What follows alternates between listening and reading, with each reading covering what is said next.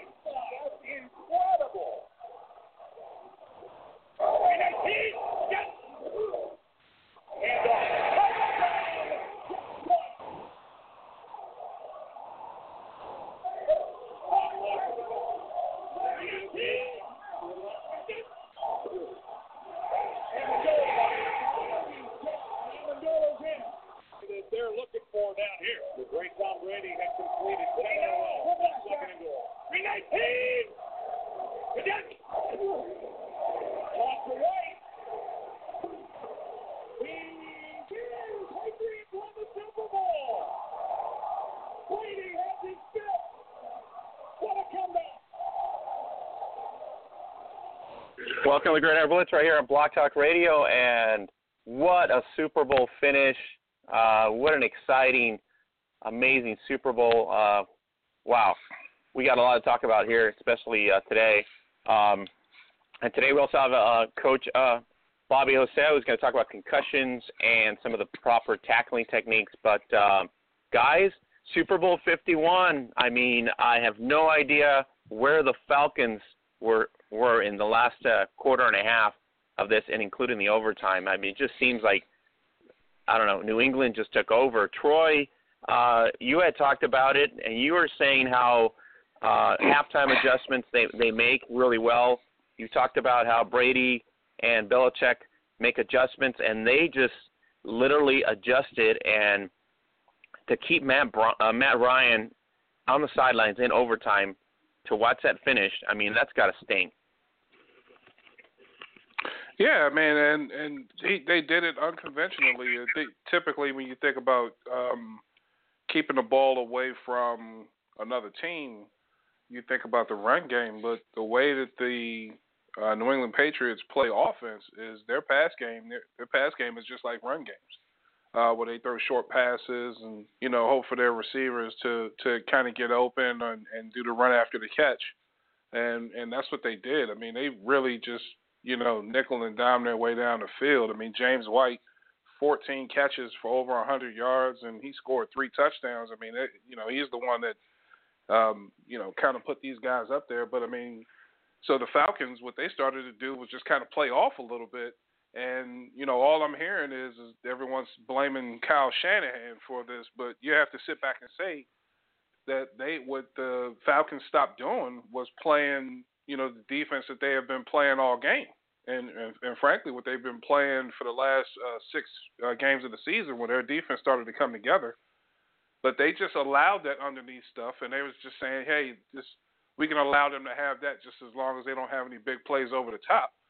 And it really came back to bite them. I mean, you know, they, but at the same time, you are expecting a, a Matt Ryan and that vaunted offense that they have. I mean, him being the MVP and having all those weapons on that side. Julio Jones is just, to me, is the best receiver in the game, especially at this point. And uh, you expect those guys to, um, you know, score and, and, and make plays. And and I just feel like in the second half, neither one of them, the defense or the offense, um, they, they just didn't get it done. But I particularly look at the defense and how they allowed Brady, you know, certain throws and he took advantage of it. I mean, that old cliche goes is, you know, uh, take what the offense, uh, take what the defense gives you, and he did pretty much at every play, throwing 63 passes in that game for over 400 yards, a Super Bowl record.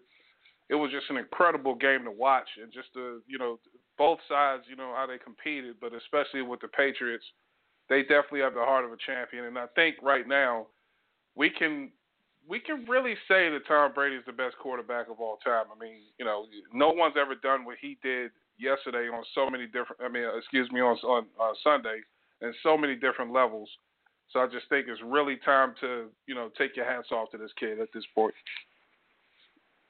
Nkeshi, uh, you were out for the ATL, and uh, they just they played so well the first half. Everybody thought it was a blowout. Everybody was, you know, basically already putting them up and saying, "Hey, I don't think this New England team's got what it takes to come back." And God, you know, just uh, they dropped balls in the beginning of the the first two quarters, and they just couldn't get it together. So they were really like uh, basically hurting themselves. It wasn't like anything. And then all of a sudden, the second half, they start making plays. The turnover with Ryan. Uh, then you start that that you know the catch from the tip ball from uh, from mm-hmm. Ashford. Um, and so you know things just got to uh, they kind of I think they gas the defense. I think really what it boils down to they had the uh, no huddle offense pretty much going pretty quick, and I think the front defense of Atlanta just got gassed. Well, I mean, I said from the beginning, I said if the Falcons are going to win this game, it's going to be a defensive game. I said defense wins championships, and I and that was my prediction. I said that the Atlanta Falcons defense was going to be the determining factor. And I said, and if they want to win, they got to hit Brady, they got to hit him, they got to hit him in the mouth, they got to hit him, they got to hit him in the mouth, and they got to hit him hard. And I said, because you can rattle Tom Brady. And the only time that he ever loses is when you hit him, you hit him hard, you take him out of his game, you take him out of his comfort zone, because again, he doesn't move. He's a classic pocket passer but he has this ability to see through the defenses and see through the holes and see what you give him. But if you keep rattling him and you stay in his face without blitzing and you keep knocking him to the ground, knocking him to the ground. I mean, that was Brady's what first interception in what how many games? I mean, the man hasn't thrown an yeah. interception in forever. But the problem is the Falcons didn't play four quarters. That's true. They you did know? not play four quarter. You're mm-hmm. right. They did not play four quarters. They came out, they came out hard, they got a decisive lead, and then they let off the gas pedal. And I looked at the clock, and I, you know, and I saw the score. I think they were at, they were 28 to 12 or something like that. And I was like, and I turned to some friends, and I was like, yeah, eight minutes, that's too much time. You don't ever give Brady that much time to come back. And that's exactly what he did. And he methodically picked apart the defense you know, he kept marching his team. And I, to your point, Troy, about the little small underpasses, you know, a lot of people underestimate the value of that because I think, especially in the Manning and the Drew Brees era, and you know, because those two Manning's gone and Brees is clearly some on the decline. But in their heyday, and even with Brady, um, especially with Wes Welker and um, I can't remember the uh, Randy uh, and, and Randy Moss. Everybody was looking for the big play. Everybody was looking for the deep threat. I mean, at that point, it was just about how many yards can he put up, how many long bombs, how many hail marys, how many, you know. And so many people have underestimated the importance of just move the chain. You don't have to move 20 yards every time. You can move three, then five, then three. The goal is to move the chain. Doesn't matter how you do it. It's better for you to have a player like a Edelman or even like um, a Cole Beasley, get him eight yards, get him five yards, let him get run for three. Like you said, move the chains, and that's what they did, and that's what Atlanta was not expecting. They kept playing. They were. They thought they were playing Aaron Rodgers again, who was going to make those crazy, impossible passes. Whereas Brady just picked them apart methodically and said, "Okay, fine, I'll give you the little bit, little bit, little bit, and as long as I move the ball, I'm going to move the ball." And and I think that that's really what happened. And and Atlanta's defense, you know, and I don't think it's all on Kyle Shanahan. I just don't. I think that he made a mistake in terms of not making the halftime adjustment but that, but you know what? And But that's going to be something that we're going to see. Can he make those adjustments now that he's the new head coach down in San Francisco? Because one of the things that's critical is being able to look at what's working and stick with what's working, and when all of a sudden it's not working, what adjustments then? When he saw the Patriots winning and start moving the ball, then he needs to say what are they doing differently that they didn't do in the first half. Now, somebody made a really good point, and I don't know who it was about Matt Ryan walking up and down the sideline instead of watching film. Did you guys catch that? Yeah, Um, I just I touched a, a little bit of that. I, I think really when it breaks it down, I think Troy had mentioned last week that if they didn't stay focused, you know, really uh, in the first half, I think they played their ball, but the second Yeah. half, it just looked like the defense, the adjustments made by New England, which uh, to Troy's point, they were going to make no matter what. They the first two quarters, they always make halftime adjustments, but for them to come back for what, uh, what 31 unanswered, just unheard of. You know what I mean? Just it's just mind blowing. Yeah, and, and not to mention that the um, you know, if people are people are kind of demonizing, you know, the the offense, and they're saying they kind of took the pedal off the gas. But just just keep in mind, if the Falcons in, in that fourth quarter after Julio Jones made that completely ridiculous catch um, to That get them down to. Around was the 22 yard line. If they, if if Matt Ryan throws the ball away the next play, this doesn't happen.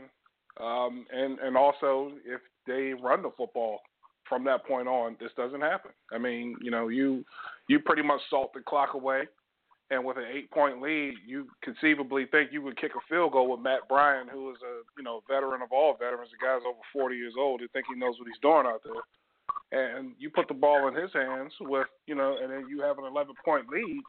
You you don't have this discussion. But I just think down the stretch they just didn't execute. The players didn't execute. I mean, you know, coaches can drop whatever they want. But I just think at the end of the day, your leadership steps up and players make plays.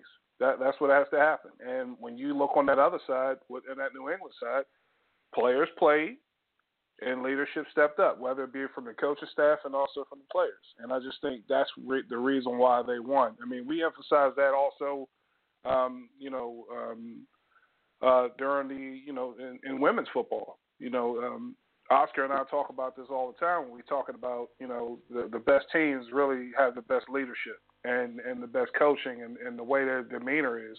And I just think that doesn't, you know, that I think this emphasized more on, on the pro level, but I don't really think people really give it credence to how much of a great coach Bill Belichick is. Bill Belichick now has seven Super Bowl rings, two with the Giants, five with the Patriots the guy just flat out knows what he's doing. And a lot of people don't also realize is that his defensive game plan for the Buffalo Bills is actually in the Hall of Fame when they won uh, Super Bowl uh, when they beat the Bills in Super Bowl 25. So, listen, man, I, I just so much respect for that team and, and the way that they carry themselves. I know everyone hates them. Everyone hates them because they're winning all the time. Similar to how people treated the uh, 1990 Cowboys and also the 1980 San Francisco 49ers. You hate them because they win so much, but you got to take your hats off to them. These guys just flat out get it done. I just couldn't understand yeah, the uh the the fact that they come down so like 31 points and they they have to force an overtime. Right. I just that that right. the the overtime I think is crucial because they won the toy cost. But but my point is where was Atlanta? Understanding that you right. have to force a field goal or you have to force something exactly. to continue. They just flat out didn't do that. I mean, you have an extra quarter. Right. You, it's great that you're tied, but then it's like this is a Right. brand new quarter. We got to step it up if we want to Exactly. win. And they just didn't do it. It- and they did not and they did not execute and they did not stop but that's what i'm saying i think and and i you know and someone else and i heard this from someone else and i agree was that the defense gave all so much that they had nothing left for the rest of the game and they Absolutely. they, they were Absolutely. they were the atlanta's defense was sprinting whereas and i think that brady runs the distance and I think that that is so critical. You know, it's almost like Aaron Rodgers with his relax. It's like, dude, be still. You know, the way those two think, they don't think pressure, they don't think hurry. They very rarely make crazy passes because they're constantly thinking as they're moving, whereas most other quarterbacks are reacting to what they see. And there is a difference between thinking through a pass and looking at the option. You know, it's almost like you've got to freeze frame every play in five seconds and look at all of the different options that you've got and mentally be able to process that. And and that is the way Brady thinks. And whereas you know, and I I knew that Atlanta had to play smash mouth. I knew that they had to hit him. I knew they had to hit him hard. But now you've also got to go the distance, and you can't you can't win sprint this. You've got to be willing to pace yourself and to run the marathon. And I think that that is so critical in terms of them, like I said, making a mistake, letting off the gas, and then also not making the halftime adjustments because nobody had ever seen anybody's team come back from a deficit that deep. You know, I mean, that, and that was a huge deficit. I was like, oh my God, what is this, like a blowout? I mean, I didn't even pay attention to the halftime show for once. I was like, oh, okay. If you really And if you really think about the second half, it was a reverse role of the first half. The only difference is you didn't see the score. You know what I mean? It was really a reverse role because Atlanta got on a roll. It was a blowout the first half, and all of a sudden, second half, it's a it's a totally different blowout, but with an epic ending. Um, so let's bring in our coach, uh, that we have today, Coach uh, Bobby Hosea from uh, who also does the Carson Bobcats, who gave the Utah Falcons a run for their money last year in the playoffs in the IWFL playoffs. And so, uh, Coach uh, Hosea is CEO and founder at Dip and Rips Train Academy Incorporated, and uh, you can also get his information at uh, gtscience.com forward slash football concussions tackle training out of Torrance, and he, he does an amazing uh, job with that. And so, Coach, um, we're talking the big game here. Uh, give us your perspective of yesterday's outcome. Yeah, I, hey, thank you, Oscar, for having me. Uh, I thought it was an awesome game. Uh, I had actually, my buddies were all, you know, sending messages back and forth, and I called 32-27 uh, Patriots. And so at halftime, I, I, I'm like Nietzsche, I missed it. I was asleep. So I figured the game was kind of over. But then I started watching the second half, and I started to see the change. And I, I, there's no, they're going to come back. I just, they're good, and they stopped. They didn't give up any big plays on defense uh, except for that that swing pass. Uh, I think the backer got caught inside and went up the seam with number two coming inside, and the back swung out there. And I thought the game might be over if they kick that field goal. It's pretty much over. Then you get the holding penalty and you get the big sack uh, and put them out of field goal range. Now I'm saying, okay, they got a chance. You got a chance. They got a chance. And and hey, they they know how to win. That's the difference. When you've been there before, and they've been there many times, and, they, like you said before, Troy said uh, this is his seventh ring, uh, Coach Belichick. So uh, they uh, they know how to get it done. Where Atlanta had a lot of rookies, especially in the secondary, who hadn't been there before, and they were getting like some of the routes down on the goal line. Number 32, I think he just was not ready. There were a couple of passes where he was supposed to have the back. I think White scored on that first touchdown, and I'm not sure he scored three, but I'm not sure what order it was. But he came out to the flat. The guy went inside. He was supposed to pick up that guy Yet he's standing behind in the end zone, and, and White makes the catch, and then he be- beats him and cuts inside and scores. So that's that's young football players learning something that they'll never forget. They're going to be much better football players down the line. But on that day, they were learning, and they didn't have the experience. So uh, New England, you know, you chalk it up to experience.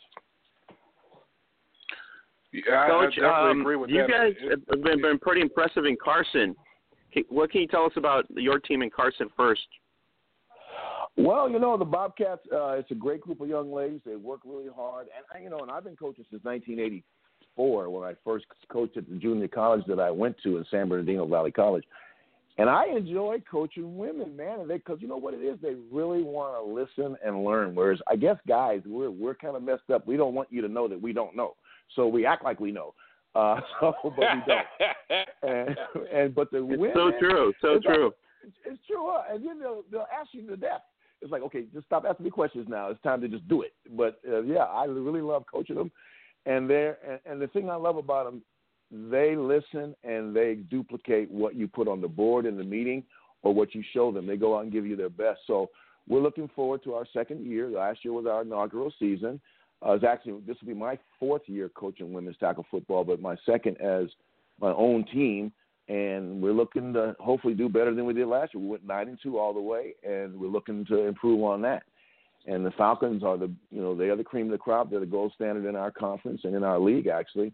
Uh, and we you know if we want to get that ring, we got to go through Utah to get it. And so we're working working hard during the off season, recruiting our tails off. Uh, I've got two uh, co-owners now, two young ladies that have joined my ownership. So they're doing all the hard work that I I just want to coach, uh, so I don't have to go out and order uniforms. I don't have to do any of that uh, hotel reservations and buses anymore. That was hard. That was the hardest part of it all. So I, I, uh, we're looking forward to the 2017 season, no doubt. Go ahead, Troy. Hey, Coach. Coach, Yes, this sir. is uh, Troy. Um, I wanted to know, uh, what, in, in your guys' inaugural season, what, what, what attributed to the success that you had? I mean, because especially when you're you're dealing with a lot of new ladies that you're coming in, you're, you're, you're looking at your players, you're trying to figure out, um, you know, how they're going to fit into your system, or are you really looking to say to yourself, how can I get the best out of these players? Well, the first thing I, I had to do, Troy, was uh, eliminate their fear of getting hurt. Uh, women aren't like us, you know, play football since they were seven or nine or whatever, in Pop Warner in high school. They this is the first time. Some of the women are 32 years old and they want to play football. I'm like, why? I don't know. But anyway, uh, we didn't have a football the first two months of practice, I wouldn't allow it. All we did was work on tackling, and not each other. Uh, in fact, the first thing we ever hit in my tackle drills is air, and you'd be amazed at how many people hit air incorrectly. And if that was another ball carrier, you would be hurt in that instance. So what happened was, by us training and learning how our body works, and that we are in control of our bodies at all times, we really give ourselves a concussion based on the way we tackle. So once that fear was was eliminated, then the teaching started, and then they understood how to engage into the opponent, how to take on a, a blocker, how to tackle, angle, and form tackle. So that part of it. So then the coaching side of it, and then when you say the system, I'm the kind of guy where I'm not going to worry about my system. I'm going to see what my my talent can do. So I that's awesome. kind of the fault in in some football, you know, women's football. Guys want to try to audition for the Rams, uh, I guess, uh, offensive coordinator by doing all these wacky plays with with women or even with kids that they're not up to that. They don't have that ability or they don't have that experience. So do what your talent is capable of doing. So I, I went with the double wing, something I, I ran at, at youth football, Pop Warner, and they know how to do it. And one of the things they we do, we block and we tackle when we hit you. So uh, if you get if you don't like getting hit, oh well, it's going to be 60 minutes of it, four quarters of it. We're going to hit you on offense and defense. And so we cut down on our on our turnovers that way. Uh, we don't throw interceptions and all that. We throw the ball probably four or five times a game at the most. And then we play good solid defense and good solid special teams. So those are the areas were just fundamentals really. But to answer your question, George, basically I took the fear of getting injured away from so they had no apprehension. They in fact they wanted to hit. A funny story, we were mm. playing in Vegas. We were I know better. Vegas. I've seen those women. I'm good. I, I wanted to play. Let me tell you, I wanted to play, okay? Uh-huh. Because I've always loved football, and I was like, "Oh, can I do it?" When we finally got the cover, ladies football, and we saw the um Dallas Elite and the uh, uh-huh. DC Divas, I looked uh-huh. at those big. Ch- I said, "Nah, I'm good. I, I no, like this football. part of the sideline. I mean, and it is, but I mean, and the sad part is, I really still love to play. I just don't know. I mean, it's literally Troy, please don't take this wrong way. Some of them chicks was as big as Troy. And if you ain't never seen Troy, Troy ain't no little dude. Troy the biggest. I mean, for real, for man, Troy, you know. Let me tell you, if Troy get Troy faking, but he told it. Look, look, he looked at me. He was like, man, some of those females were eyeballing Troy. Troy, what are you, six three? Yeah, I'm six Troy two, is the thing about from the Fantastic uh, Four. Yeah, yeah, Yeah, I'm no, for real. About three thirteen. So yeah. Ooh, Troy. Yeah, big women out there. Am, but Yeah, Troy, they are. am I? T- am, but Troy, am I lying? Weren't some of those women literally I looking you in the eye? Hey, some of them out there was like, "Look, man, when you gonna put the pads on? I'm, I'm trying to see what you got." So I'm like, "Hey, look, I, hey, look, I'm, I just got a recorder over here, y'all. I'm just, I'm just trying to do a job. I don't want, I don't right. want no problems, man." exactly. No, for real. And, Well, and you want my fi- you want my five eight self to get out there? No, I'm good. Well, but have to be but real but fast. man, I, that's all right. That I got. I can run. But but you know, and, and and since talking about concussion and concussion protocol, I mean, we we're talking about these women and their sizes, and we're talking about the fears because that's real. I mean, I'm not going to lie. I've seen that helmet. You know, my son plays, um, I guess what do you call it, youth football now, and I've you know trying to learn how to put his equipment on. I've looked at him and I just said, boy, go get your coach because you know I and and I've looked at the helmet and I'm like, how is this thing supposed to protect my child?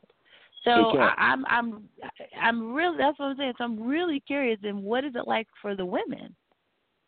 It's the same because you're human beings and we're in gravity in this universe and the way it is. And so they're just like men. They're people. They have brains. Their body moves exactly like our body moves. So, in fact, that's why I, I, I, I decided to get my own team where the least resistance was to what I do. And, and you know, high school, college, NFL, um, youth football, they have a lot of obstacles in the way of progress. And so I looked at the landscape and I said, where's the least, you know, resistance? And it's women's tackle football because there's nobody in the way telling you, you know, resisting. So that's why I got the team so I could teach them play true to the physical nature of the game but eliminate the behavior that leads to these catastrophic brain, neck, and spinal cord injuries and showcase that. And so in fact, I tell my ladies, you guys are the light on the hill. It's going to show everybody you can play real football, you can play true to its physical nature, and you can avoid injuries as well, uh, the kind we're talking about. When see, when you talk about injuries in football, everybody thinks, well, you're playing football, you're gonna get hurt. Well, we're not. Catastrophic injuries to the brain, neck, and spine are not accidents; they're by design. And when I say that, it's not like somebody's doing it on purpose to go out and get somebody tragically injured like that, to, even to the point of death. It's in the way it's been taught since the beginning uh, in the 1800s and, and up to this day, we're still using techniques that were employed in the 1800s. They're just calling it a different name. And the only thing new are the injuries and the name of those who are injured using it. So um, that's where I am. So with the women, that's where I'm at. I, I'm at, and out of that, we had success. We won. It was great. And here's a Troy, you're going to get a kick out of this. I had a lady who's been playing. Her name is Havoc. You know, they have these nicknames. I don't even know her real name but they have these nicknames, and she earned it, Havoc. Well, she said she has not had a stinger playing for me, and she used to get stingers, concussions, all kind of stuff. She's been playing for 12 years, and she's never oh, even man, that's a, beautiful. Yeah, I know. This is testimonial. She told me that. You know, I, I just do what I do. You're gonna do it my way, or else you're not gonna play. Give me your helmet. Right. So that's how I right. am, right? And so they bought in, and when they buy in, brother, you you know you got you got them for life. And so uh, that's what it's all about. If you teach it in a certain way. So, you know, we talked to Troy, you hit it on the head. At halftime, what do we do at halftime? Depending on the score, we punch a couple holes in the chalkboard and throw a couple chairs. Then we make adjustments. Well, football is not making the adjustments when it comes to concussions from within. We're letting all these outside politicians, scientists, people with the mouthpieces with the radio transistors in it. I don't know if that'll give you cancer of the brain. Why why put this stuff in your kid's mouth when you need to focus on the way we're teaching it? We need to fix that, and that's where we need to establish a standard of care because every dangerous thing in the world of business and work has a standard of care on how you should do stuff to minimize what is most dangerous about what you're doing. And football doesn't have that. Yeah, absolutely, and I, I completely agree. I mean, and, and for our listeners out there, uh, if you've never had a stinger, it is not a good feeling. It's mm-hmm. when you have, you know, a, a, a tingling sensation that goes from the back of your neck down your arm, and sometimes down the whole yep. left or right side of your body. It's That's not right. a good feeling. So proper technique is will absolutely keep painful. that away. Now, Yes, see, I very used to experience stingers playing basketball and playing soccer. And, you know, that's a sport, you know, those two sports, people don't really talk about the concussion protocol or talk about concussion protocol, but let me tell you, there is nothing worse than going up for a header and you and someone else's head just go clunk. There's no pads, there's no protection, which is really funny and ironic that I'm terrified to get out there and play football. But let someone throw a soccer ball out there, I'll be ready to go in a minute. Um, you Yeah, know, and the only protection that you have in soccer, literally, are these little shin guards. That's it. That I didn't have any other protection. Nothing on my arms, my elbows, you know, n- nothing on my face. When I played goalie, uh, I got beamed in the face with the ball, blocking the ball with my head. You know, I mean, you tr- you put your hands up to the best of your ability, but still. And I mean, and I was I remember being dazed. I remember diving for the ball, getting kicked in the head. And you know, guess what Jay tell you to do? Get up and shake it off. And how many? Two. Get back in there. You're okay. Exactly. They literally will pull us out. They would literally pull us out for a play, send in the sub, shake it off, throw some, you know, squirt some water on us, maybe give us some Gatorade, you know. And I started playing, yeah, and I started playing soccer at the age of seven, and I played Mm. from second grade all the way up through sixth grade, and then I threw in and in between. Uh, soccer was fall and spring, and then in the wintertime, I'm doing. Ba- I started doing basketball in the sixth grade. So I mean, and again, you- you're banging, you're clanging, you're scrambling on the floor. There's nothing to get kicked in the head, you know. But Right. and so it's really interesting to hear you say the techniques that you're using to keep your players safe. I love it. Well, you know, I'm a father first, and in 1997, my son at the time, he's 31 now. He's still mad that I waited till he was 12 to play football, and uh, and to this very day, and so he's still mad at me. uh, But I knew better. He wasn't going to play without me. I was going to coach. I wasn't going to head coach. I didn't want the head coach. I just want to look out for my son. And so went to sign him up. Uh, one year I was home because I don't know if you guys know it, but I'm an actor, and I, I and I'd have a pilot. I'd be in Vancouver. Or I'd be someplace doing a TV series or something. And I was doing football season, and I would never be home that time of year, so sign him up. But one year I was home, and I signed him up, and president was a Bruin fan, and that's why I went to school, UCLA. And he said, Bobby Hosea, did you just get out of UCLA 10 years ago? And I said, 20, but thank you very much. And I, he says, uh, I said, I want to help out. He says, you're the head coach. I said, no, no, no, no, help out me, look out. I just want to help out. And anyway, the former head coach had gotten a job and, and had to quit coaching because his job wouldn't permit him time wise. And I ended up being the head coach reluctantly. But I'm gonna tell you something. I now I have 28 little boys that are just as precious in their mother and father's sight as mine was in mine. And I did not want to see one of those little kids not be able to get up because of what I told them. So I just, I literally prayed, Troy. I guys, I I prayed. I said, Lord, teach me to teach them. And then the next day, I was just kind of led to go to. It was called uh, Builders Emporium back in those days. No Home Depot, no Lowe's, none of that. And all I had in my mind was get the pipes they put under the grass for sprinkling.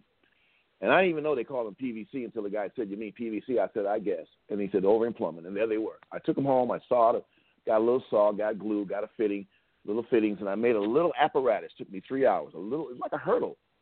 But in my mind's eye, now I'm being led, and my whole thing is, I don't want to hit with the crown of my head, and I don't want to expose my head to let anybody else run into it. So how do I keep my head out of those two scenarios? Because it's the angle tackle and it's the form tackle where all the problems lie. And so by teaching my kids how to keep their waist to the 45, dip and step into an imaginary hole, and rip and shoot as hard as they can, throw double uppercuts, that made their hips come forward and they hit with their shoulders and they were always going straight up. And we never got hurt. And then so 2006, I decided I kind of got tired of acting, really did. I, I love acting, I love it, but the pursuit of it, once I hit 50, it seemed like some of the roles started, the opportunities started drying up. It's weird. When you get to a certain, it's weird. And so I said, man, what, I just prayed on it. I said, Lord, what do I know best? No, no. I said, Lord, what do I do best? He said, communicate with young people. I said, well, Father, what, what do I, what do I know best? He said, football. But the gift that I gave you, I said, the gift you gave me, what is that? Oh yeah, tackling. Nobody knows how to tackle. I'm gonna go around the world and teach everybody how to tackle. And I went online and I'm looking for equipment to to load up and go from park to park or team to team and just teach their kids how to tackle. And I started seeing concussions. I started seeing paralysis and I started seeing death. And I said, Oh my God, this is oh my God. I said, and a fire went under me. And it ain't gone out yet. And it just took off. And so in 2007, I wrote Roger Goodell a letter and I told him, "Hey, Mr. Co- Mr. Commissioner, I've created a system of tackling that can save football. Uh, I want to work with you." I got a letter back. Uh, thank you, but no, thank you. We don't take any outside uh, solicitors. I said, "Okay." So in 2009, I get a phone call from uh, Carl Peterson, and Carl Peterson and I go way back to UCLA in '76. Uh, actually, uh, he he was under Dick Vermeil's and, and then they got hired away, and Coach Donahue took over. So I hadn't talked to Carl since 1977, 76, and that's when is that, uh, is that Carl Peterson the uh, is that Carl Peterson the GM of the Chiefs? Yep, and and he told me, Okay. Bobby, I am now the uh, CEO of USA Football. I said, congratulations. He goes, no, well, wait a minute. They're, they're, these guys are hired were under me. They're from uh, the Olympic Committee. They don't know nothing about football, and they they know about running a company and, and sports organizations, but nothing about football. I want you to look at this tackling from them. Kind of, I said, okay, send me what you got. And when they sent me, Troy, had bite the ball, head across the front, wrap them up, all the stuff that I know that puts you in a position to get hurt. So I tore it up and threw it in the trash. And I said, millions of men are going to be listening to my words, and millions upon millions of children are going to be listening to theirs. What do I do to help them make it safer for these little boys? And I have been getting seven and six year old kids coming to my camp a week before they put on the pads, and it's like as if these parents think this is like t ball. And football is dangerous. It's not t ball. So I had to really speed up my teaching to get these little guys that are still sucking their thumb, their shoes are untied, they can't pay attention longer than you know eight seconds, And I had to get these little boys to pay attention and learn how to protect themselves, and I, and I did. So I said, this is what I'm to do. I'm to give them six of my steps because I have a 12 step tackle progression, beginning, middle, and end of a tackle. 12 steps. And I gave them six. They chose five. And then along the way, six months later, they called me and said, we have a problem. I go, what is it? People are saying we should put the head to the side. I go, no, no, no, don't do that. I said, why? I said, well, the guys keep hitting with their face mask in the chest. I said, well, let me see it. And I had flown to Baltimore and videotape me training these kids, and I do an explanation right in front of the camera. I get my, you know, deep bend in my knees, waist, my eyes belt buckle high, my waist stays at a 45, and I'm ripping and shooting, I'm exploding my hips, and I'm talking to the mic to the camera. And then the little guys do it, and maybe four kids did it right, and they were the softest baby little boys you ever seen. They, you know, I they needed to be with me for about a good week before they were ready, and but they weren't. So they went with that. And then they they I said don't don't do that. I said if they're not ready to play, they should go do something else. Do not compromise safety to whatever you want to do to make them want to play football. They they're not ready. They shouldn't play. They're, they're too young. Well, anyway, I it was a big argument, and I went over USA Football's head. I went straight to the NFL, said don't do this, and they were like, well, who who are you? You're nobody. So I said, well, cease and desist using my likeness, my name, and anything uh, because you're going to get kids hurt doing what you're doing. And so they did. They said, okay, we're not going to do anything. You, you, you know, they forgot me. They basically banished me. So you don't see me nowhere near USA football. You don't see my likeness. You don't see my words. You don't see. Well, they still use my drills, which I asked them to stop doing, but but they didn't. But they put this other stuff into it. Now they're adding the hawk tackle to it as well, which is all dangerous to me. And so I just decided, you know what, God gave me this gift to, to take it to the world, and so I got to get and finish it. So now I'm about to have my system accredited to where it'll be a course, and then it's the road to making it a standard of care for football at the youth and high school level. That's my goal. It's a lot, a lot of talking, but yeah, Coach, why, that's where I'm at. Wow, that's Coach, amazing. why the resistance? Well, what I found out was five to twelve to fourteen year olds are the largest demographic to buy football equipment, and they didn't want to discourage five year olds from playing tackle football. And so I, I'm like, no, it's not about discouraging them. They're not ready to play. If you can't bend That's your true. knees deep in your knees and explode your hips because you're too weak in the legs and you're too weak in your core, go get ready. Go play baseball. Go play basketball. Yeah, Do exactly. That's else. so Exactly. true. That, no, it's, it's so true. I mean, especially like when, like I said, you know, my background is in soccer, and I just remember uh, they used to have a level called the bumblebees, and that's literally what they look like. Bum, just a bunch of bees running around, chasing the ball with no point or purpose.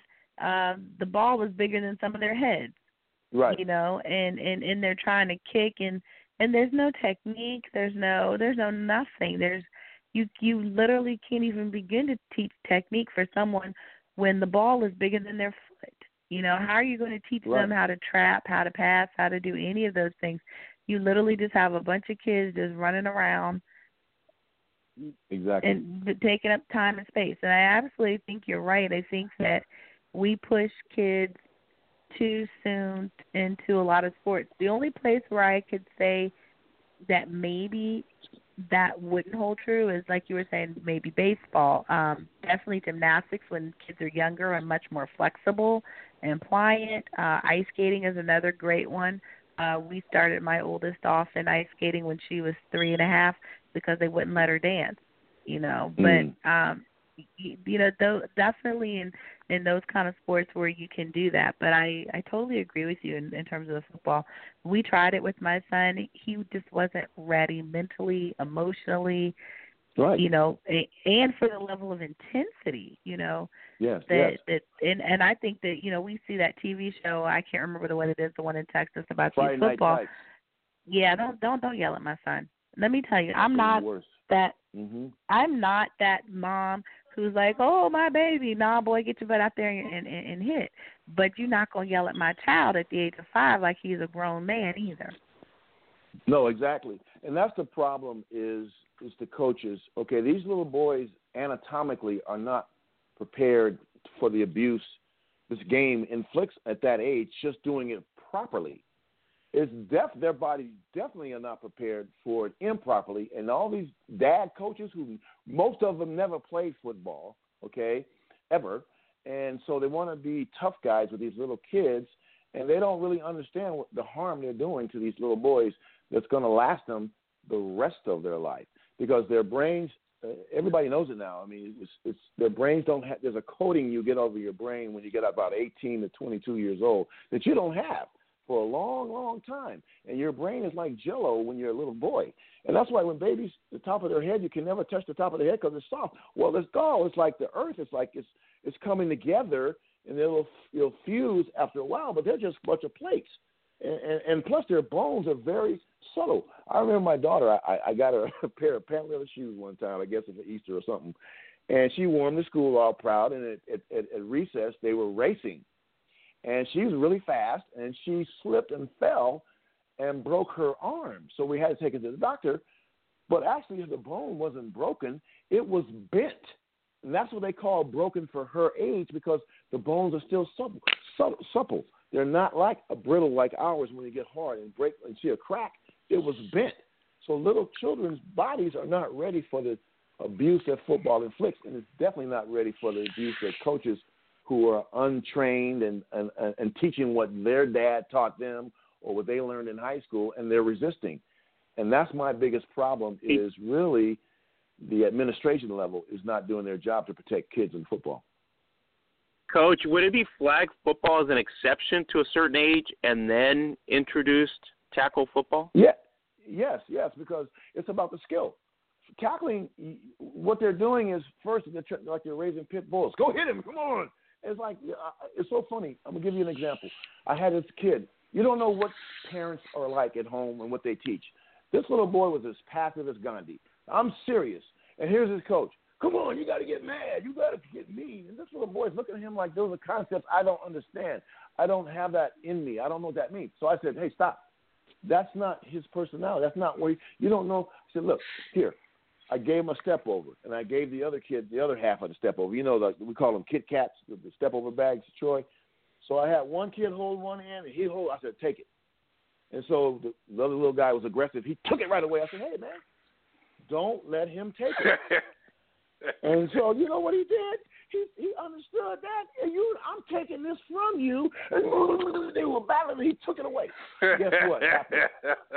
Guess what happened the next time we did the tackle drill?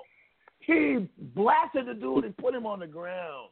Because now he understood what he was to do and that it wasn't wrong, but it wasn't coming from a standpoint of anger or animosity or meanness. Football's not violent only when you use your helmet as a weapon. Football is physical.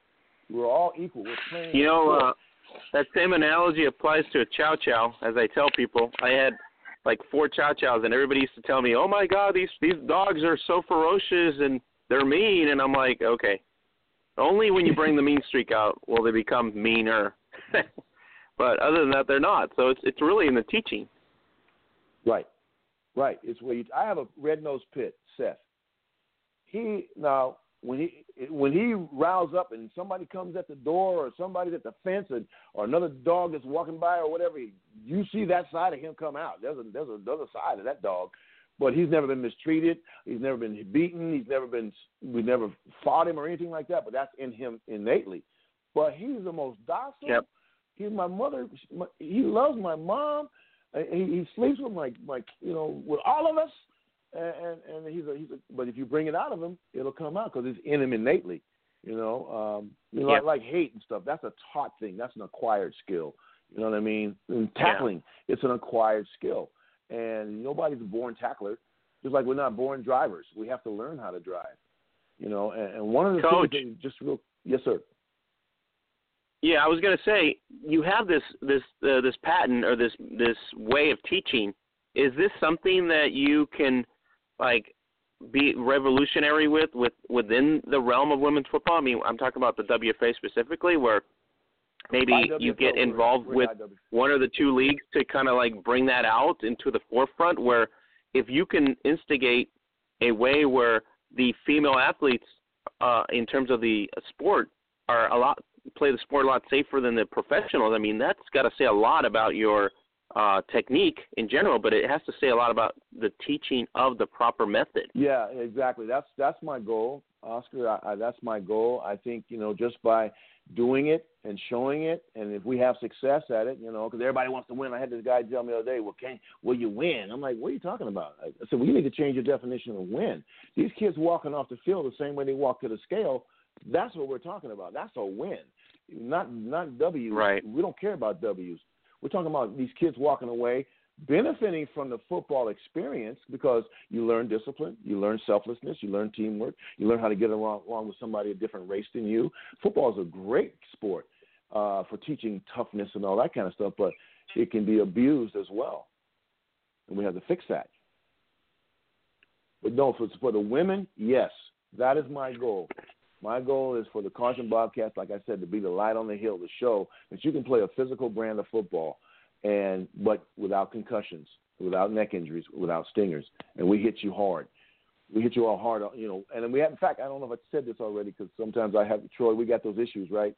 We forget stuff. Uh, but I I, uh, I had a game in Vegas, and the ref called me to the to the hash marks, and I go, "What is it, ref?" He goes, "We got a problem."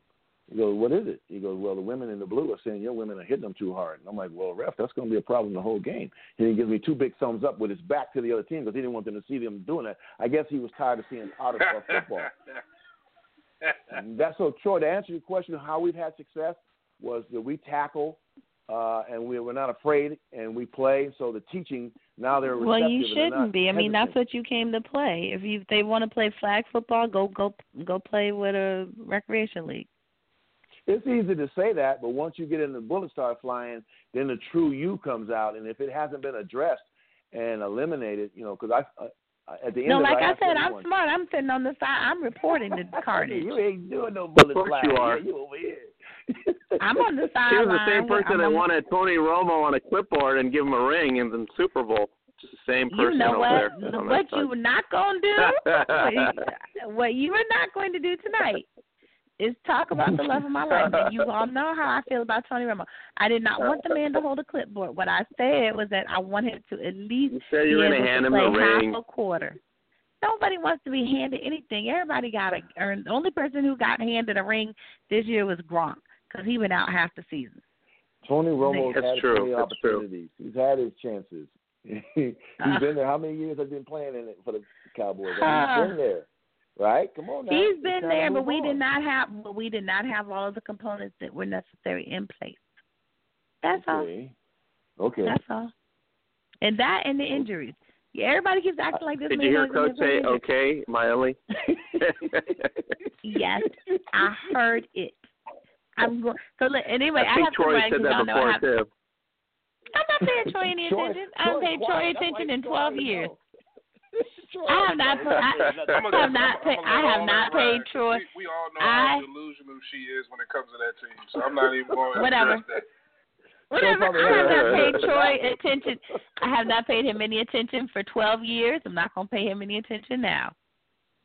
You know, See how that Wow. the works? things. And he's still not feeling the pain. You know, still not of the feeling things- any pain. Right. You know, one of the things, guys, when it comes to concussions that I ask coaches, I tell them, ask yourself five questions. And only two tackles I worry about, and that's the angle tackle and the form tackle. And so I ask the coach, what do you teach on the, on the angle tackle? And then they'll say head across the front. So the first question is, what's, what's the uh, objective of that instruction? Okay. And then whatever they tell me, they tell me. Then I ask them, what is the second question is, what's the risk of that instruction? So now the coach has got to look at it in his mind's eye and see what that instruction causes that athlete's body to do. And then I ask him, so what is what is the consequence of that risk? Well, then you start adding it up. And then you say, well, what is the result of that consequence? And then the fifth question is, what is the alternative to that original instruction? See, there's no mechanism to force coaches to look at that in, in tackling. And when it comes to tackling, nothing. There's no standard of care. So they're teaching like the hawk tackle. Everybody thinks that's new. I got a photograph of of uh, Jim Thorpe tackling a, a, a tackle dummy that they invented back then. I think it was 1928, and he's doing it exactly like they're selling it now. and his head and hips are on the same level, and his head is right there. Now we have 11 guy, 10 on his team, and 11 on the offense, 10 others, counting the running back or the ball carrier, and they're coming from all directions. So if you place your head to the side and expose it, you're going to get drilled. Now, whether you get drilled or not, you're still playing Russian roulette. There just wasn't one in the chamber. And this is what I try to get coaches to look at and, and, and evaluate and make adjustments to the way we teach. And that's where something is missing for me. Uh, they're not really doing their due diligence to make it as safe as possible. And a lot of coaches are blaming it on the kids because they say they're scared. Well, they are scared. Your job is to lessen their fear so they can enjoy the football experience, and they're not doing that. You know, and I, I think that's the biggest. Football is the problem with football. It's us. We are the ones that are making the game bad. We need to fix it, or else the politicians are going to shut us down. The scientists are going to shut us down. The doctors, all this, these people from the outside of the game are going to force the game to stop and it doesn't need to it's stop. Actually going to be, it it's actually going to be watered down to the point where it's going to be dangerous. That's really what it's yeah. going to get down to. It's going to be watered down yeah. to where it's dangerous. I remember I was telling Troy a while back. I remember when I was uh, playing football, tackling form was always the hips, not the knees. When I was taught, it was basically straight middle midsection tackling, where you have to square up to tackle. So I was a wide receiver, you know, so your your biggest fear is for somebody to drag you or buckle your knees and and you know break your knees or whatever, especially when you're trying to go for a ball or reaching out. But if you teach it properly, uh, you know, on on the lines, it is like you said, it's squared up, 45 with the power force going forward. Uh, you don't have that problem with the with the head. So it, I, I don't understand why they would not go with that. Uh, you know, because they didn't come up with it, and uh, they thought I was stupid. They thought, well, I, they didn't know I'm an actor, right? So I understand intellectual sure, property yeah. is more valuable than land, because the intellectual property is going to tell you what to do with the land to make it more valuable. So I copyrighted right. a long time ago. I covered it, and I just because I know. I know I've heard stories where writers would take in their stuff to to a producer, and then they say no on it. Next thing you know, they see all the names have changed, but it's their story, oh, and yes. not getting a nickel. Oh right? yes. So I have that experience. So I copy wrote my words to play, Dip-N-Rip-Sticks, words to play by 12 step tackle progression because I'm an actor. Every scene has a beginning, middle, and sure. end. And I, I start looking and I go, well, doggone it. Every tackle so has a almost beginning, like middle, and an end. But you know what? It's almost like you've treated this like a choreographed routine. You know, like it, Yep. very much like when you're staging a fight, and you also have to know what when to dip. You know, it's almost like uh, like Jackie Chan or one of those other, you know, artists where what we see is this dazzling, amazing, beautiful movement, but what we don't see are the practice hours of right jab, Training. left, you know, block, Mhm. up kick, down Mhm. kick, and you know, coach, you Mhm. say, uh, I just want to let you know I'm a fellow thespian theater minor here, Yes. so yeah, we go. There um. I, I'm, you know, absolutely love my art. and, and I think that's interesting that you talk about your background, and then after that, I'm going to have to jump off because uh, about the witching hour, project. but that's right. But um, if how I'm going to say, a lot of people don't think about it, but you you bring up a good point because one of the things that a lot of people forgot or don't talk about is how one of the things that made Lynn Swann so great was his agility because he was a dancer. And if I remember Mhm. correctly, he was a classically trained ballet dancer. And what that but Yes, what that was. allowed him to do was to utilize different muscles and different skills so that he could make those beautiful acrobatic plays because he had control over other muscles that other um, wide receivers weren't fully utilizing. And, and, Correct. and listening to this, it really sounds like what you're doing with your tackling is that you are utilizing different muscles and different muscle combinations in order to help these athletes to contort and twist their bodies in ways that will allow them to protect themselves as well as protect the individual they're hitting. Am, I reading that right? Well, yeah, exactly. And also, I teach them the terminology that can lead to your because word, you know, we heard the old saying, "Sticks and stones may break my bones, but words will never hurt me." Well, that's not true in football. Words in football equal action. Just call a play in the huddle and, and on hut, watch what happens. A whole bunch of men are moving around in different directions and doing different things, right? Those are the words that cause them to move like that. Well, head across the front causes you to put your body across the front of another human being. Wrap them up when that's as old as football, but when your knuckles and your elbows are on the same level and you put your arms around a person, I call it hug your mama tackle. Your hips go back, your head goes down. That's a physical mechanism. So I teach the players the physical mechanisms and the terminologies that can lead to them exposing their head to contact or initiating contact with their head. So what I've had to do the last couple of years is now I'm I'm teaching kids to protect themselves from their coach because their coach is not required to come to camp, tackle camp. They're not required to learn what's dangerous about what they teach. So yeah, it's a holistic thing. It's understanding how your body works and that you're in charge at all times. Like yes, for example, when we get down in that what I call hip position, it's like coming out of the out of the blocks, Troy. You know we used to win those hundred meter well back I don't know how old you are, Troy, but I I'm I'm sixty one and we ran yards. So the hundred yard dash we get down in those in the blocks, right? Well, this is kind of what we do when we're going to hit. We're going to have our fr- front foot on the outside of our chin, our back foot a little bit beyond our butt, narrow base, up under our hip. We're going to reach back. I always talk to kids. I say our booger fingers because kids get that. They they laugh. They like it. So you're grabbing imaginary hand grenade pins with your booger fingers, and then you throw double uppercuts as hard as you can. Now, when you throw those double uppercuts, if it's a form tackle, I'm trying to get my hips to the top of the numbers on the front of your jersey. I'm trying to get my hands to the top of the numbers on the back of your jersey. And what that mechanism does by throwing double uppercuts, your hips come forward and your head goes up and away, no matter what. And on an angle tackle, we're doing the exact same mechanism. I'm stepping downhill into an imaginary hole, getting my eyes belt buckle high, keep my weight at a 45, and I'm throwing double uppercuts. Now I'm trying to get my hips to you to the ball carrier's armpit. Top of the number, the front number, the far front number, top of the far back number. Same physical thing that I'm doing as a defender, regardless of how the mass, which means the ball carrier, is moving, whether it's moving directly at me or cutting to my left or to my right. And so within that, when you put your head across the front, you can you can have an angle tackle from the A gap as a middle linebacker. So you got defensive ends over here, you got outside backers, corners, safeties on either side of the ball. So when you put your head there, you got a teammate waiting for you, or a blocker trying to assist on the play, and so you're vulnerable to an injury. If you eliminate that behavior, that play, that injury won't occur. So that's why it's, it's injury preventive. And in 2011, uh, Oscar, a scientific research study was done on my system and proved that it takes 100% of the crown out of the tackle by LA84 Foundation, one of the largest funders of youth sports in Southern California, if not all of California.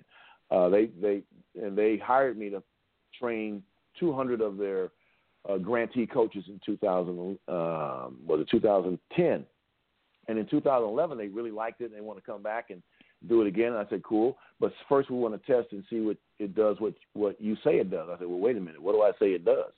Well, you say it prevents concussions. I go, oh yeah, it does that. What do you want to do? Well, we're going to have these scientists do this test. I said, whatever.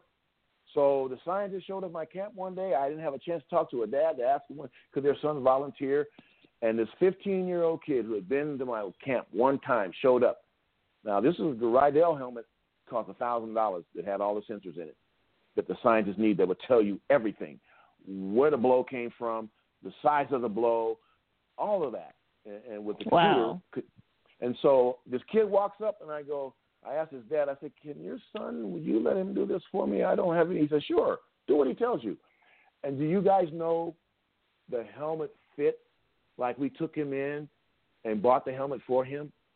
It fit like it was his helmet, and that's how I knew the Lord got this. And so he went to tackling, and, and the trainer and the uh, scientist said, okay, do the traditional tackling.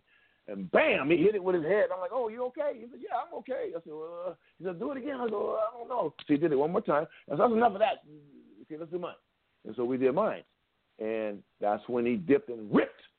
And, you know, and his eyes are always to the sky. Your head is always going up. And he body slammed that 235 pound sled we were using and that that's when the science. So we have the only evidence base. See, it's a long story with me in USA football, which is I'm sad. You know, I I, I had a guy call me, "Why don't you sue him?" I said, "Why would I sue him? You know, why would I sue him? They're going to come around, or somebody with good sense is going to take over and say, you know what, let's start doing stuff that's right. Let's not do this gimmick tackling where we're teaching kids to put their head to the far hip of a ball carrier because he's he's bending in the waist, he's exposing his crown. Why should we do that? Especially when there's kids that have died from it, there's kids that have been paralyzed from it, and there's kids that have had traumatic brain injuries using those exact same techniques. So they're not safe. So if they were safe, you wouldn't have these injuries. Since 1997, Coach, I've not had the... a single. Yes. Go ahead.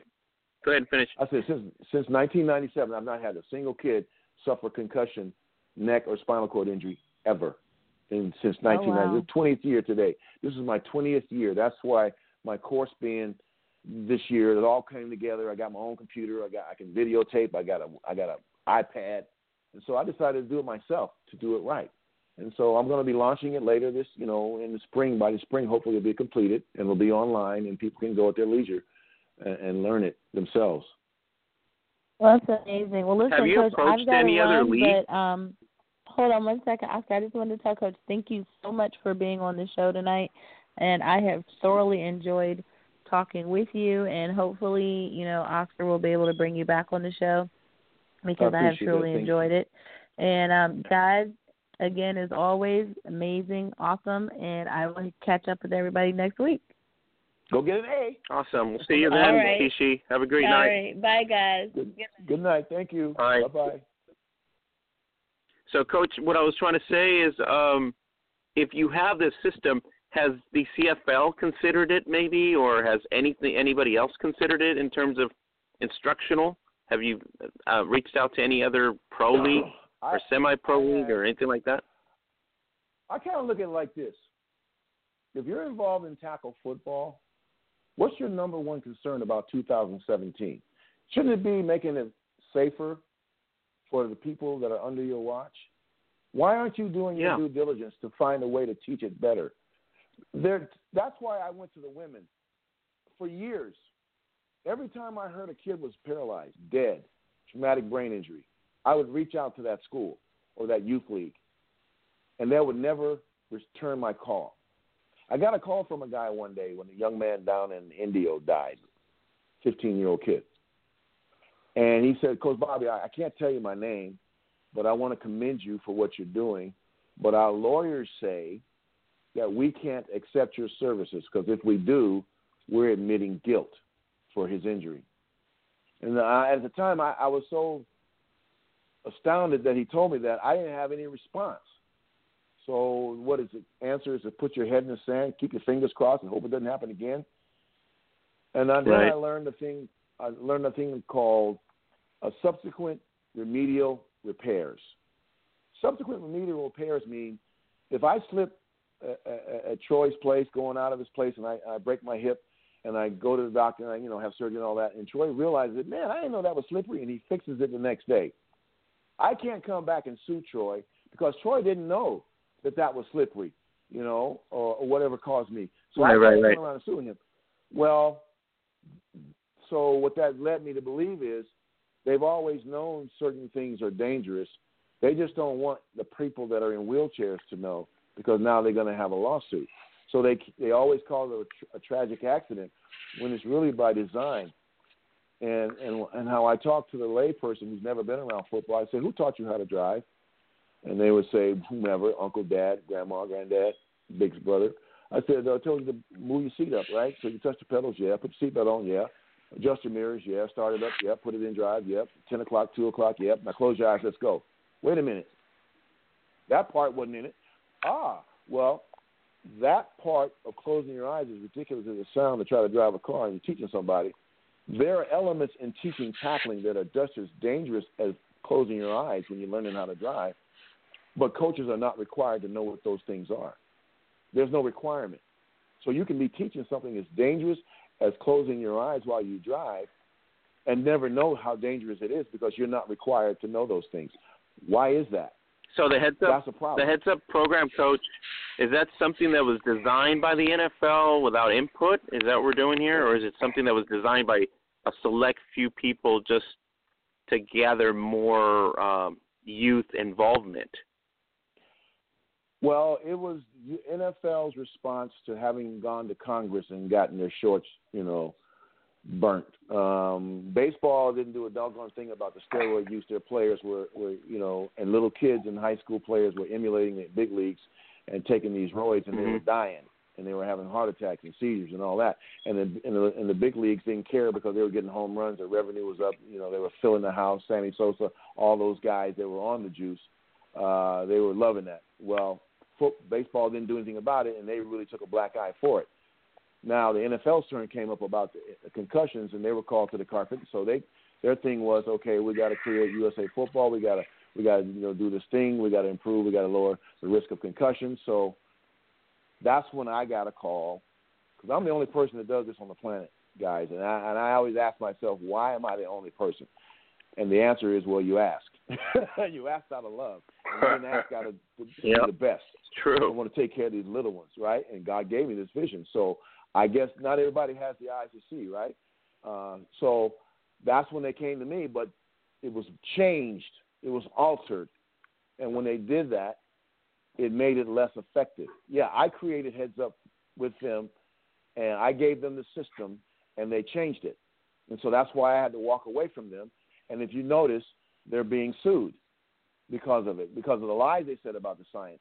It wasn't their science, it was mine. Okay, and they didn't realize Wow. that I had copywrote it. I didn't tell them that I copywrote it. Why should I?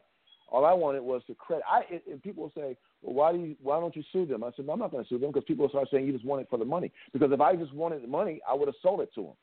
I didn't sell it to them. I donated it to them because I want to coach everybody's kid, and I've always had this in me. I don't know where that comes from, Troy, but I want to coach everybody's kid. Uh, and I guess God put that in me uh, because I haven't quit, and I'm not going to quit. So I decided to do it myself and put it online, and people can go at their leisure and learn for themselves without being told by their athletic administration or their athletic director, or you know, wait for a coach's training. Yeah, I mean, I, it, it seems like for me, like um, you know, once Congress did, um, you know, so to speak, put the NFL on blast, I think the heads up, you know, football portion of it almost seemed to be like, um, hey, look, this is what we're doing for it. You know, it, it, what is what it is is showing that you know they're trying to make an effort in some direction. But to your point, Right. if you're not making the right effort, then what are you exactly doing? I mean, especially when you're putting promotion behind this. Um, you know, they're saying, um, you know, each coach in Little League has to be certified by Heads Up Football, and if you're not teaching the right way to tackle, then what exactly are you doing? I mean, because you know, I remember when I was in school, and you know, playing in, in high school and also in playing college football, and you know, we were taught the same way, just like you said, especially if you're at an angle tackle is to get your your head in front of the guy. And I remember I got my first stinger in high school doing that, and I changed it up. And and I was always See? the type of player or the type of person who would question authority. I mean, the one thing I can give my father credit for is that he oh he told me at one point he said always question authority, always question why you're doing something if you're not sure why you're doing it. And the first Mhm. time I made a tackle like that, that's when I got my first stinger. So I stopped tackling like that. So I asked the coach, why? Well, why? Well, why am I? Why am I putting my head in front of this guy that's running, you know, 22 miles an hour? And what Right. he said was that you have leverage to make the tackle. So we're not concerned about, you know, my neck being almost thrown off. We worried about, you know, leverage and getting this guy to the ground any way you can. And I, I honestly believe that you know uh, if they're not doing it in the correct way, they're absolutely doing a disservice to everyone that's involved, and they can do the PR all they want to. If you're not teaching the right aspect on how to tackle someone, then you're just doing more damage than you are doing good. Exactly. They're killing the they're killing the sport themselves. They are killing the sport, and uh, now they don't even call it heads up anymore. Troy, I don't know if you know this, but they had. It's so funny how I'm just a dad, dude. I'm one person, but all this information keeps coming back to me. I had a guy down in Orlando. They had he's at a he was at a USA football event, and now they're teaching shoulder tackle. Okay, they've completely gone away from heads up because why? Because heads up is in litigation. They're being sued because kids have been injured because they're allowing you to put your head to the side. And so I said, what you're doing, don't you're building a design flaw in the instruction because what you're allowing That's is true. for the coach to say, put your head to the ball side, put your head on the ball, bite the ball. Okay, so now you've given them permission to harm kids. Why? So now they're enamored with the hawk tackle that Pete Carroll used at SC and took it to the Seahawks, and now they had success. Now they're selling it. There's no science that that's safe. How can it be safe when, if you look up Donovan McNabb, Donovan, excuse me, Donovan Hill, poor young man, died this past year.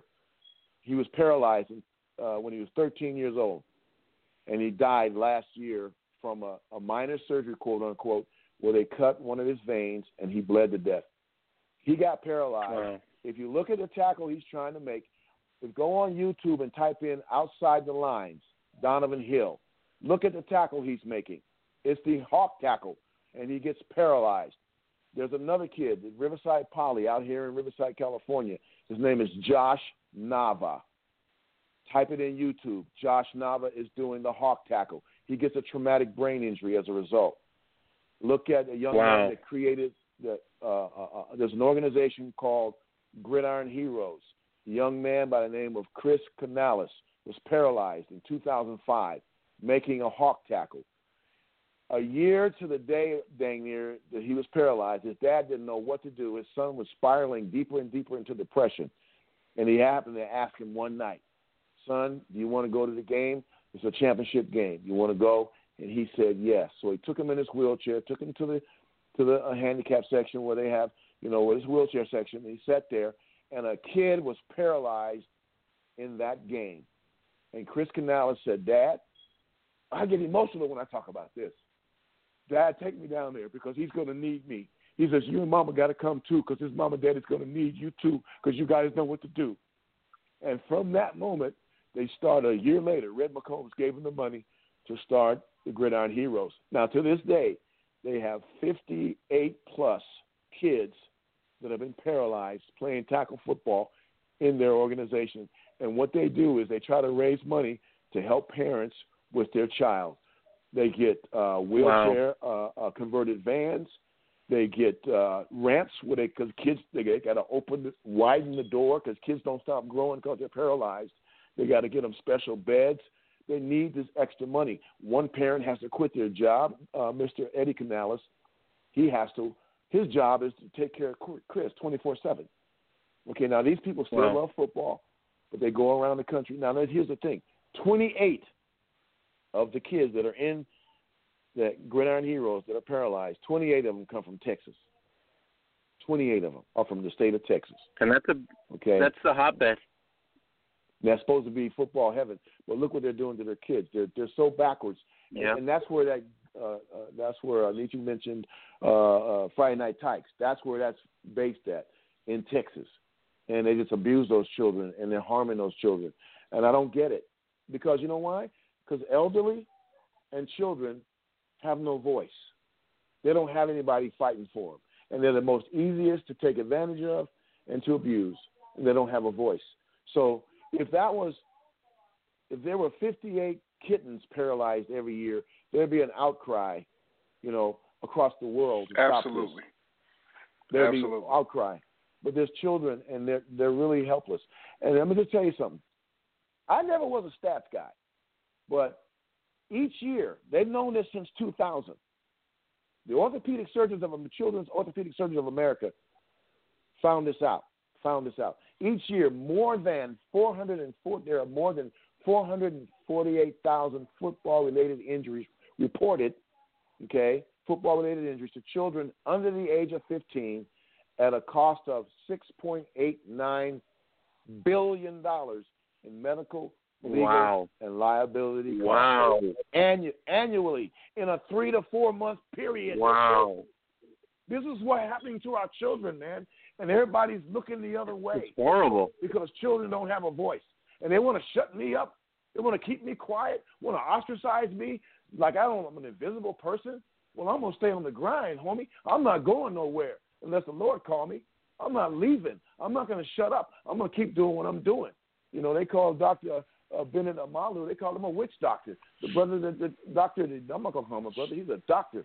He discovered CTE, but they marginalized him and make him. They call him a witch doctor. Exactly. Because it didn't. So- Yeah, we it just didn't- finished because it watching didn't, it, doesn't benefit the pharma. No, it doesn't. Now, hey, ooh, ooh, it's so deep you just said that, Oscar, because I was asked, invited to a big conference with these, you know, medical people. And I'm like, look, all you guys do is talk. I'm tired of talking. I got the formula to stop all these harm.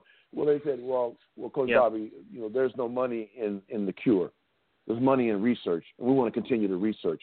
So I hate that word. Of course. It makes me sick to my stomach because it means It is a sick word. Research. It means do You know what? We're the. o- Uh, I was telling uh, my neighbor we're the only country in the world, the only country in the world, okay, that has so many organizations for so many causes but no results.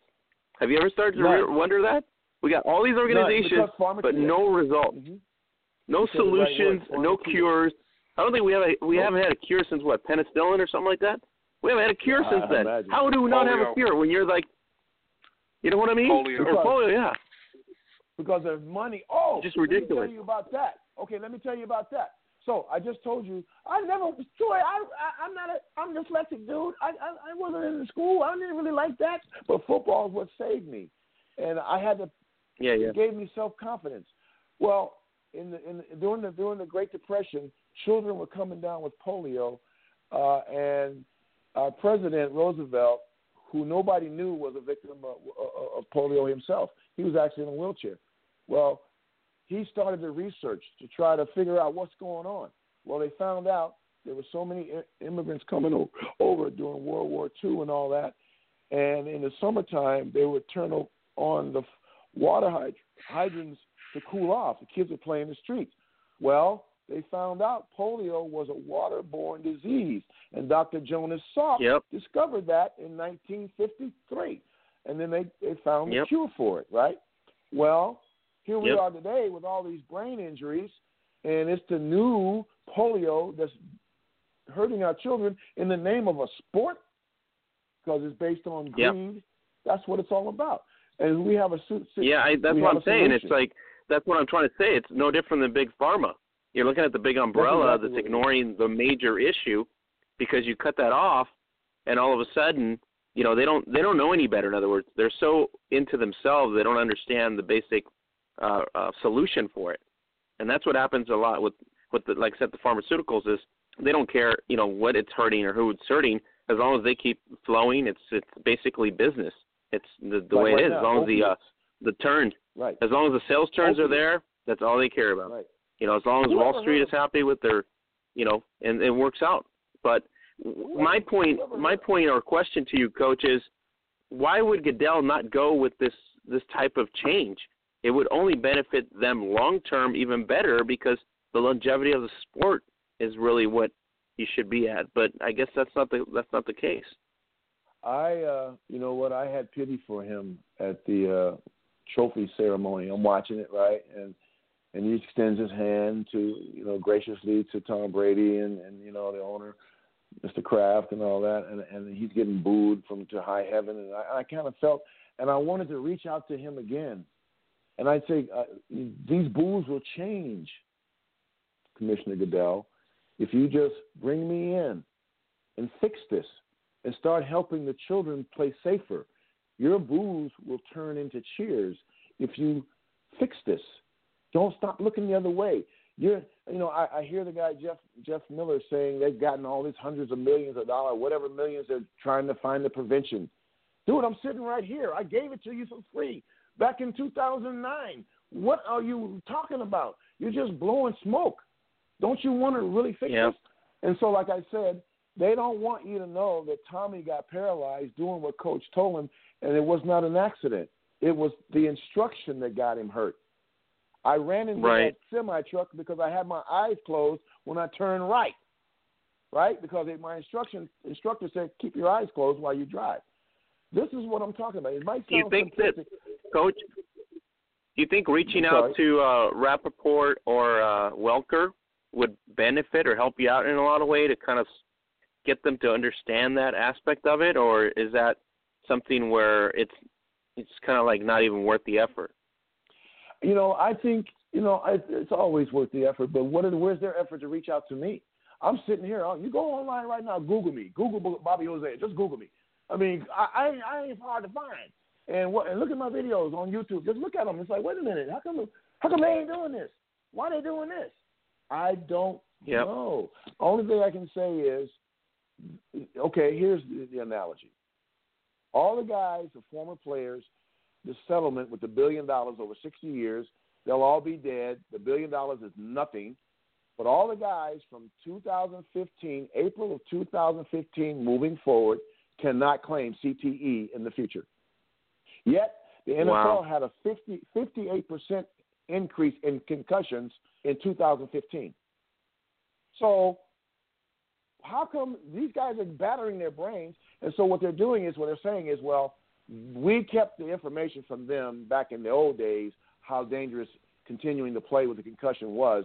So we're giving this to them. These guys now know. But wait a minute. What about the technique you're teaching them that's leading them to these concussions?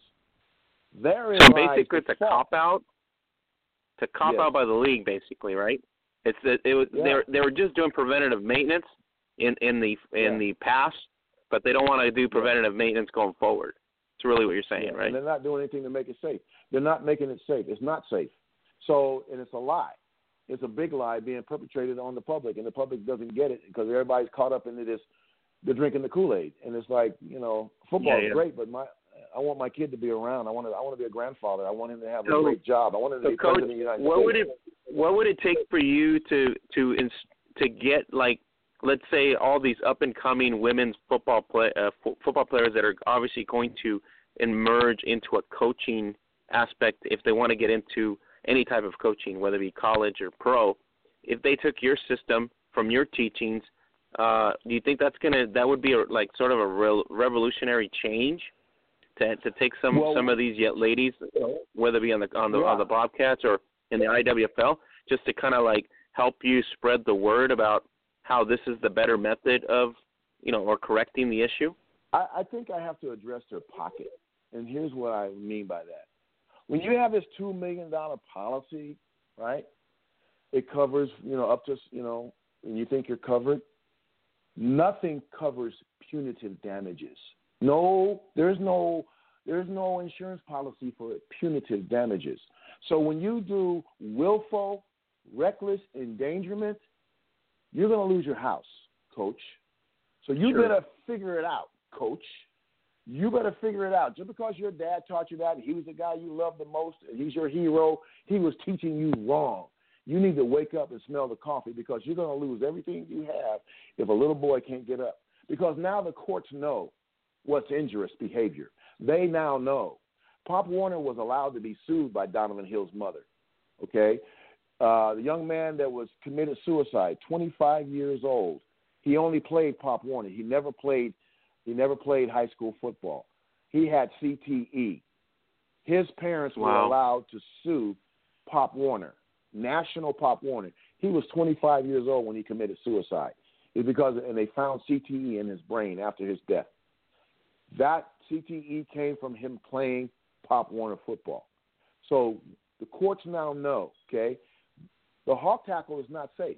I'm gonna ask you this: Where's their science that it's safe? Oh, they said it, but see, Carol, Carroll uses it. It ain't safe. Ask ask uh, Thomas, the, the safety, the all-world top safety. His shoulder is whack. Uh, ask uh, uh, uh, Cameron, okay, Kam Chancellor. His shoulders are whack. Keep tackling like that. One of these days, you guys ain't gonna get up because there are other guys flying around. So when you put your head over there to the side, one of your teammates is gonna find it. So why do it? Yep, If why teach something like that? you're right. I don't get it. I don't get it, Troy and- and Oscar. I, you know, and, uh, for me, I think it's because the NFL is run by lawyers, and I think It is. It is. A, it is a corporate umbrella now. It's really what it is. It's all of, it's all about the shield. It's not about the people. It's about the shield. And unfortunately, what they do trickles down to college, high school, and children because they're looking up emulating these guys. And so I think it's to me it's wicked because if you're trying to make this form of tackling the norm, is you're going to get people, and then they have you sharing the liability. Why would I share liability with you if something is safe? If you're telling me, hey, make sure you don't practice when it's too hot, make sure the kids get water when they want it, not when you tell them they can get it. Make sure this the helmets fit. Where's the liability in telling someone that? Oh, it's not really that that's the li- liable part. It's the part where they impact one another. There's something, there's a design flaw in that method. Why is that design flaw in that? Why are you deliberately putting that design flaw into the method? Why? I want to know. Because I wouldn't teach anybody to do the hawk tackle ever. And then it's the gator tackle. They want you to spin them. Well, what they don't realize, the Giants used the gator tackle on Tom Brady to rattle his brain. So now you're teaching an injurious tackling instruction. That's to shake the brain up of the person that's being slung. People don't know that. They don't do their investigation. So I don't know the answer. Um, I really don't know the answer, man. I, I I just think America. Here's here's where I, my answer is for me. I was born on December fifth, nineteen fifty five. You know what happened on that day, Troy and Oscar? The Montgomery bus boycott started in Montgomery, Alabama, because they made Rosa Parks want to make her change her move her sit in the back for this white guy. Well, mm-hmm. black black people stopped riding the bus. Okay, they stopped riding the bus, and the revenue started to dry up for the bus company. Now, a loss yep. of revenue didn't change the way they felt about people of my color, but it changed the way they treated us. And that's all we really cared about. So I guess the NFL yep. Needs to lose some money, not through courts, but by participation. People need to walk away from the game until it's really safe. People need to take their kids out of youth football until it's really safe, until they're really committed to safety. And I always say this safety is only a word if you don't know what's dangerous. Safety is just like you said, windows. Well, we're going to be safe.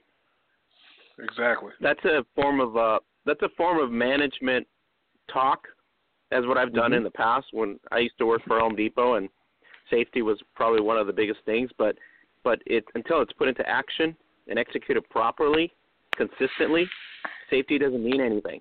You know what I mean? It's, just a word. It, you've got to know what you're doing. Otherwise, like it's, always, it's just a word. Another analogy I have, I say when kids 18 years old get off the bus at Camp Pendleton to go to the Marine Corps, and that man is standing there with that, that hat, and he's yelling in their face, spitting in their face. That man is there to teach those guys how to know how to look out for a roadside bomb, how to watch for a sniper, how to look out for a tripwire, how to survive in the very environment that you're about to go to as a Marine. Because the Marines hit the beach first. Wherever there's a hot spot, they're going to be the first ones in yep. and the last ones yep. to leave. And that's why I admire the Marine yep. Corps. Uh, so, what are the landmines on the field for football players? Do coaches know they're actually throwing hand grenades? And some of their instruction is a hand grenade that it's a roadside bomb. It, it is. It's, it's an actual landmine, and they don't know it because they're not required to know it. And now they're being given a landmine through the instruction of the so-called governing body telling you to put tackle with a shoulder. Why? It's only conjecture that that's safe. It's not well thought out because when you tackle with a shoulder, yeah, Troy, yeah. Where your your hips and head are on the same level. Period. And your head is down, and your crown is exposed, and your temple is exposed. Why teach it? Yep. Because they want you to think it's norm, and they want you to share in the liability. When that little boy doesn't get up, well, it's your fault, and so you share the liability. What? I even had wow. a guy ask me one time, "Have I ever been sued?" I said, "For what?" Well, the tackling you're teaching. Well, dude, uh, hello, I'm teaching you how not to get hurt. So why would I get sued for that? I'm not hurting myself, and I'm not I'm not tearing the spleen of the ball carrier. I'm not giving him a, a, a bruised lung or a bruised heart or a broken rib by putting my helmet on his chest. I'm doing stuff That's to true. keep him safe. But we're playing real football. We're playing tough football. And guess what? Both guys or both women both girls get up and go back to their respective huddles. That's what it's about, and we line yeah. up and do it again. You know, yeah. And I, I, I, and Oscar, I really can't answer your question, bro. I, I mean, to tears. I was on the phone. I'm not going to name the gentleman's name. I'm not going to put him out there like that. But he's the guy that called me and told me that we had a problem. People were saying put their head to the side, and I said no. And they actually named me named me their tackling expert. So if I'm your tackling expert, listen to me. Don't do that. Okay? Yeah, yeah. Don't yeah. do that because this is about injury prevention, and what you're doing is going to cause more harm than good. And all these years later, I stayed quiet since 2009. You know, but now I'm not quiet no more. I ain't being quiet. They actually want me to sign a contract where I couldn't talk about it. I said, man, I ain't signing that damn contract. you sign it. I said, you wouldn't even sign this contract. I, I'm the Troy. I'm the That's president of my own ridiculous, company. He's the president. How idiotic is that? That's really idiotic. And and in the letter, they had this is what am I stupid? They had you can see they they copied and pasted because in some of the sentences it was her, she, he, her. Right. Talking about me. It was to me Right. for me to sign. and they had he, sure, her. I still got the letter. I'm I'm like, okay, they think I'm stupid. I'm Bozo the clown. Okay, no, I'm not stupid. Look, dudes, Oh. protect the children. I'm here to protect the kids. And so I had I walked away. I told them don't don't use my name. If you if you don't cease and desist, you cease and desist using my name, or do what I originally gave you. Don't make this change. And they're still using it. They're still they're making it worse. Now it's the shoulder tackle. Heads Wow. up is out of the picture because heads up is being sued. They don't want to even talk about heads up no more. Yeah, it's been it's been off off the radar for sure. Hey, coach, can you tell everybody where they can go get that information for you on your uh, advancing the science of tackling safety and performance? And you've been doing this obviously since 1997. So uh, awesome 19. credit to you and everybody that you have helping you out with your organization as well. Um, and you you take every level pretty much, right? Youth, high school, college, pro, and obviously coaching in Yeah. general. So um, I believe that's gtscience.com, right? Correct. Uh, I started out with trainemupacademy.org as a 501c3, thinking that I would get a lot of people that cared about the safety of the players and would would, would, would donate and help me get this throughout the country. And that wasn't the case. Nobody donates. Uh, nobody cares. That's how I feel. And so uh, somebody sabotaged my Train 'em Up Academy, pointed it toward an Arabic speaking. Uh, I don't understand any of that. And somebody hacked it anyway. They shut Train 'em Up Academy down for like a half a year. And so I created GT Science, Gridiron Technologies and Science, because it's the science. And I found out science is a, a measure steps that are followed that give you a reliable outcome. That's all science is.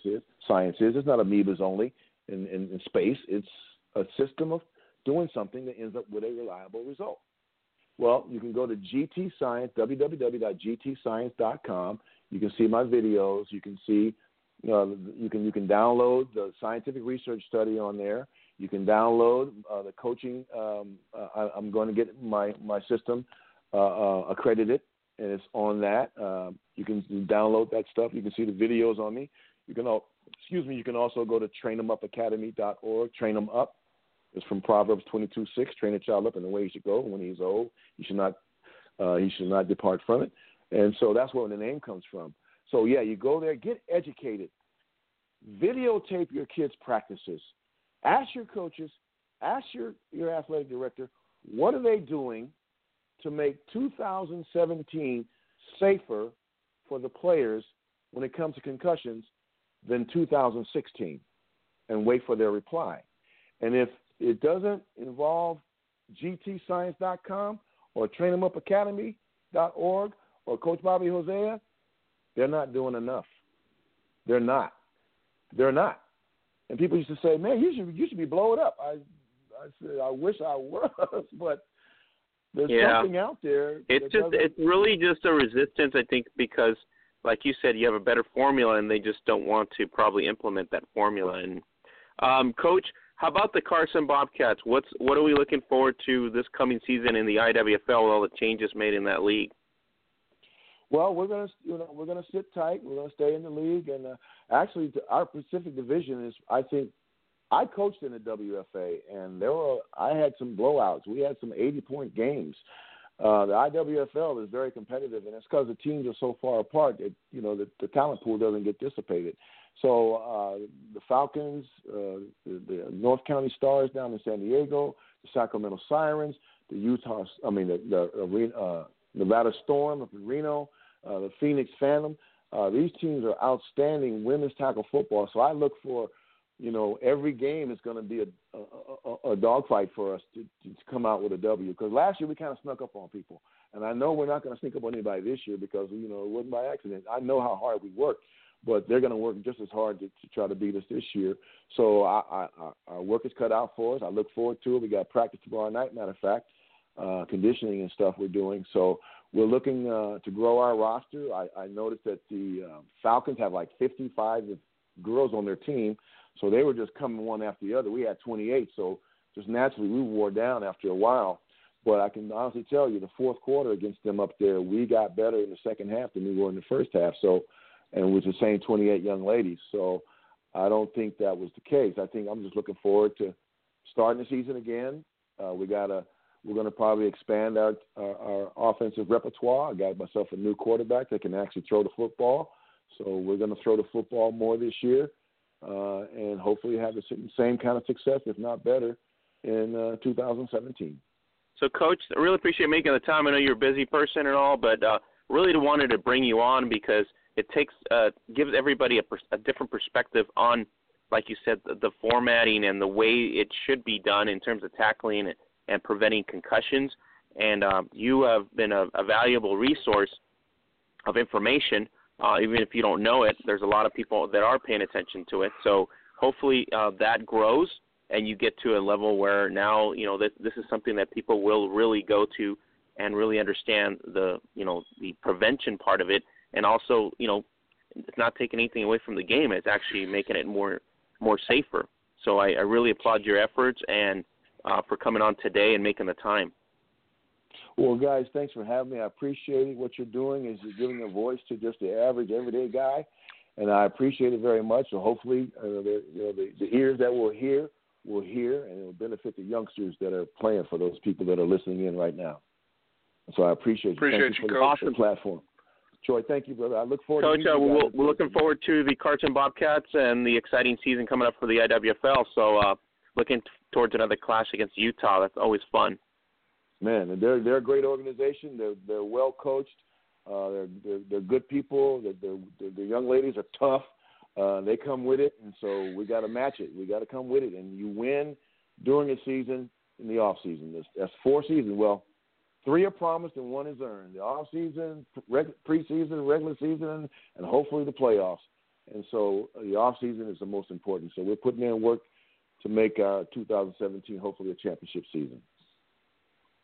All right, Coach. Thank you. Have a great evening. Uh, looking forward to the upcoming season, and then uh, continued success with your uh, your system.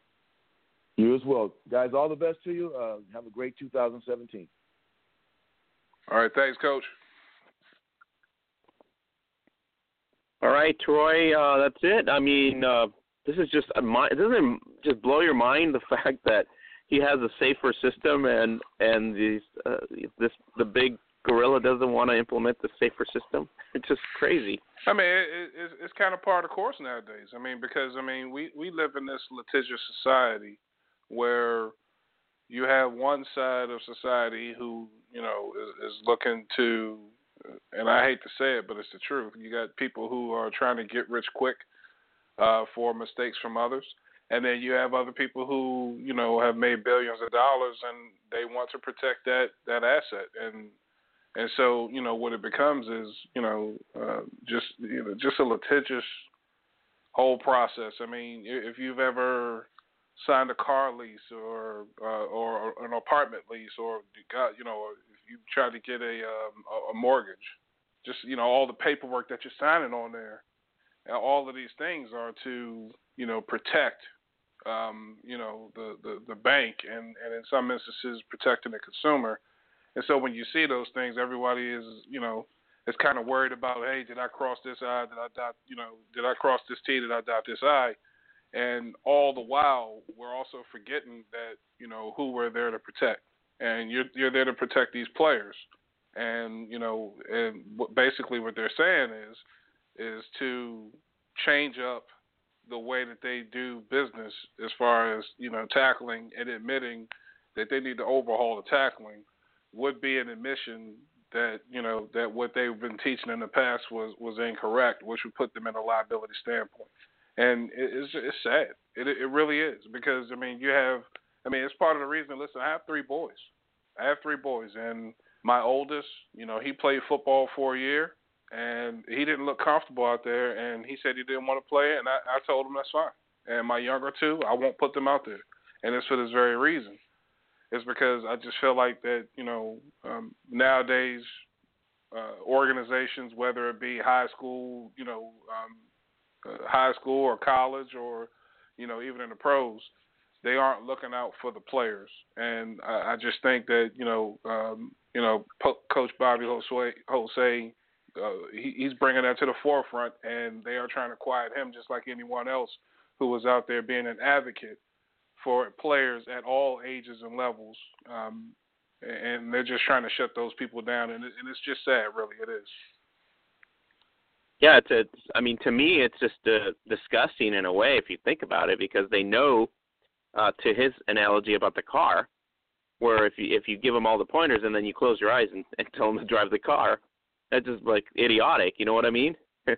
so uh, I don't know.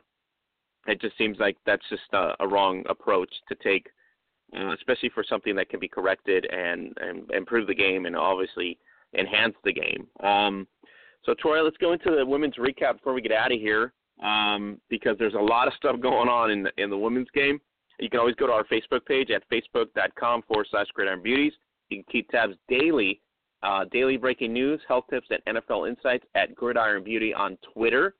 Check out the best athletes showcased globally at in, on our Instagram gallery at Gridiron Beauties. And you can always go check out our YouTube channel at youtube.com forward slash gridiron beauties for the best shared videos of amazing women playing women's gridiron globally. So a, a lot of stuff happening this weekend as well. Um, we also want to invite everybody to our Zazzle shop. Thanks to Zazzle for supporting us all this time and continue to support us. So I really appreciate that. You can go to zazzle.com forward slash uh, gridiron beauties. You can get leggings, tees, and shirts. Every sale from there goes towards uh, taking that uh, revenue and showcasing uh, amazing, talented players uh, that are playing American football globally as well. So thank you for everybody that uh, had a great January. So let's let's continue to do February as well. So um, Troy, International Friendly coming up February 11th. It's going to be BAFA women, the uh, Birmingham Lions, the champions of the Sapphire Series of last year, taking on the uh, SJL Finland uh, League, uh, the Helsinki Wolverines. So they're going to match up with uh, Lions on February 11th. We should have coverage from double coverage uh, and a couple of our network partners at UK First Down, uh, as well as uh, one of our networks in Finland. So we should be able to get some coverage uh, this past this coming weekend. The other uh, matchups here, week three of the Spanish League, the FEFA Spanish League. you get highlights on our Facebook page as well. the Bar- Barbera rookies continue to roll. Um, and they basically are just leading 3 and 0 at this point in the standings. Uh, the Pioneers uh, took care of the uh, Badalona Dracs 20 to 0. Badalona is still suffering from uh, wins, and they continue to stay winless.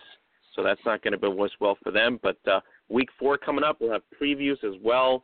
Uh, also, NFL NFL Hispano will have previews as well as the official FEFA.org uh, um, um, site. So as soon as they share their information from there, and then we also have a lot of uh, other uh, network partners that are going to be covering some of the action. So week three, it's exciting. Uh, uh, Barbera still owns this uh, league right now, and, and they are the champs. So uh, they're still on a roll. Um, the French leagues kicked off this weekend.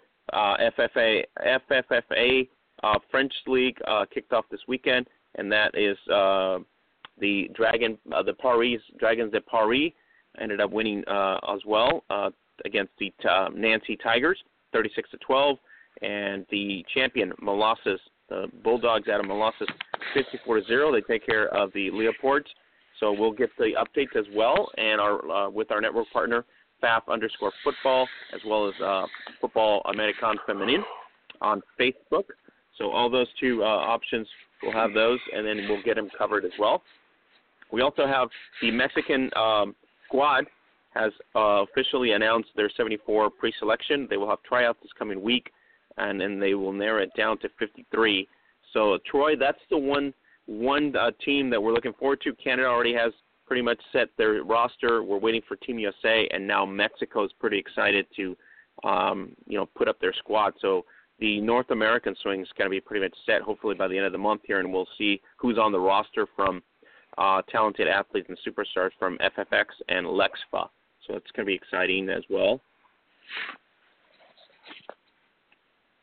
Yeah, absolutely. Right. Be, Um, you know, looking forward to seeing how, looking to see how you know it transpires out with the rest of North America. So you know, we'll see. We'll keep our tabs on it and see how it turns out. And uh, we're following also. Um, to, uh, we want to give a shout out to Tercer Cuarto, uh, third third uh, third quarter. Tercer Cuarto is our network partner down south, and that they keep us up to date on the national uh, squad team. And you can catch their videos also as we share them on our Facebook page at uh, Beauties on Facebook. Um, check out Neil Rosenthal. He's going to do a four-part series coming up this week. Well, part one and part two is already here. Part one was uh, a scope and uh, review of the modern era. Uh, I mean, the the past era of women's football, starting back all the way back in the 60s up to the 90s here. And then uh, part two is a sort of a report and an overview of the top 12 uh, athletes in terms of quarterbacks since 1999. It's a very interesting uh, list. You can check out the article on our Facebook page, uh, Neil uh, Rosenthal, and he's uh, the greatest players in women's football, part two and part one on our Facebook page. So it's a good read. We'll have part three and part four as well as he brings it out in the, in the next week or so. Um, check out our uh, shared new, Newsday article on the lack of women coaches in the NFL, uh, considering Kathryn Smith got fired with Rex Ryan's crew. So literally, there's no female coach that we know of in the NFL right now. So that's a good piece to read out of Newsday. Uh, the New York Sharks were in the know. Uh, BuzzFeed News spotlighted the New York Sharks, the 2016 IWFL Eastern Conference champs. Um, they were spotlighted on their 2016 season, including that historic double overtime against the Minnesota Vixens that we uh, witnessed last year. Um, so, great piece by BuzzFeed News. So you can check it out also on our Facebook page. Uh, you check out also uh, Nasa, uh, Nausicaa Dell'Orto out of the CIFFA, Italy. There's a piece done there in Italian. Uh, so if you know how to read Italian, or you can do translator as well. It's uh, out of uh, viasport.sky.italy, and they did a great piece on that on her experience at the Women's World Football Games as well as her Super Bowl predictions.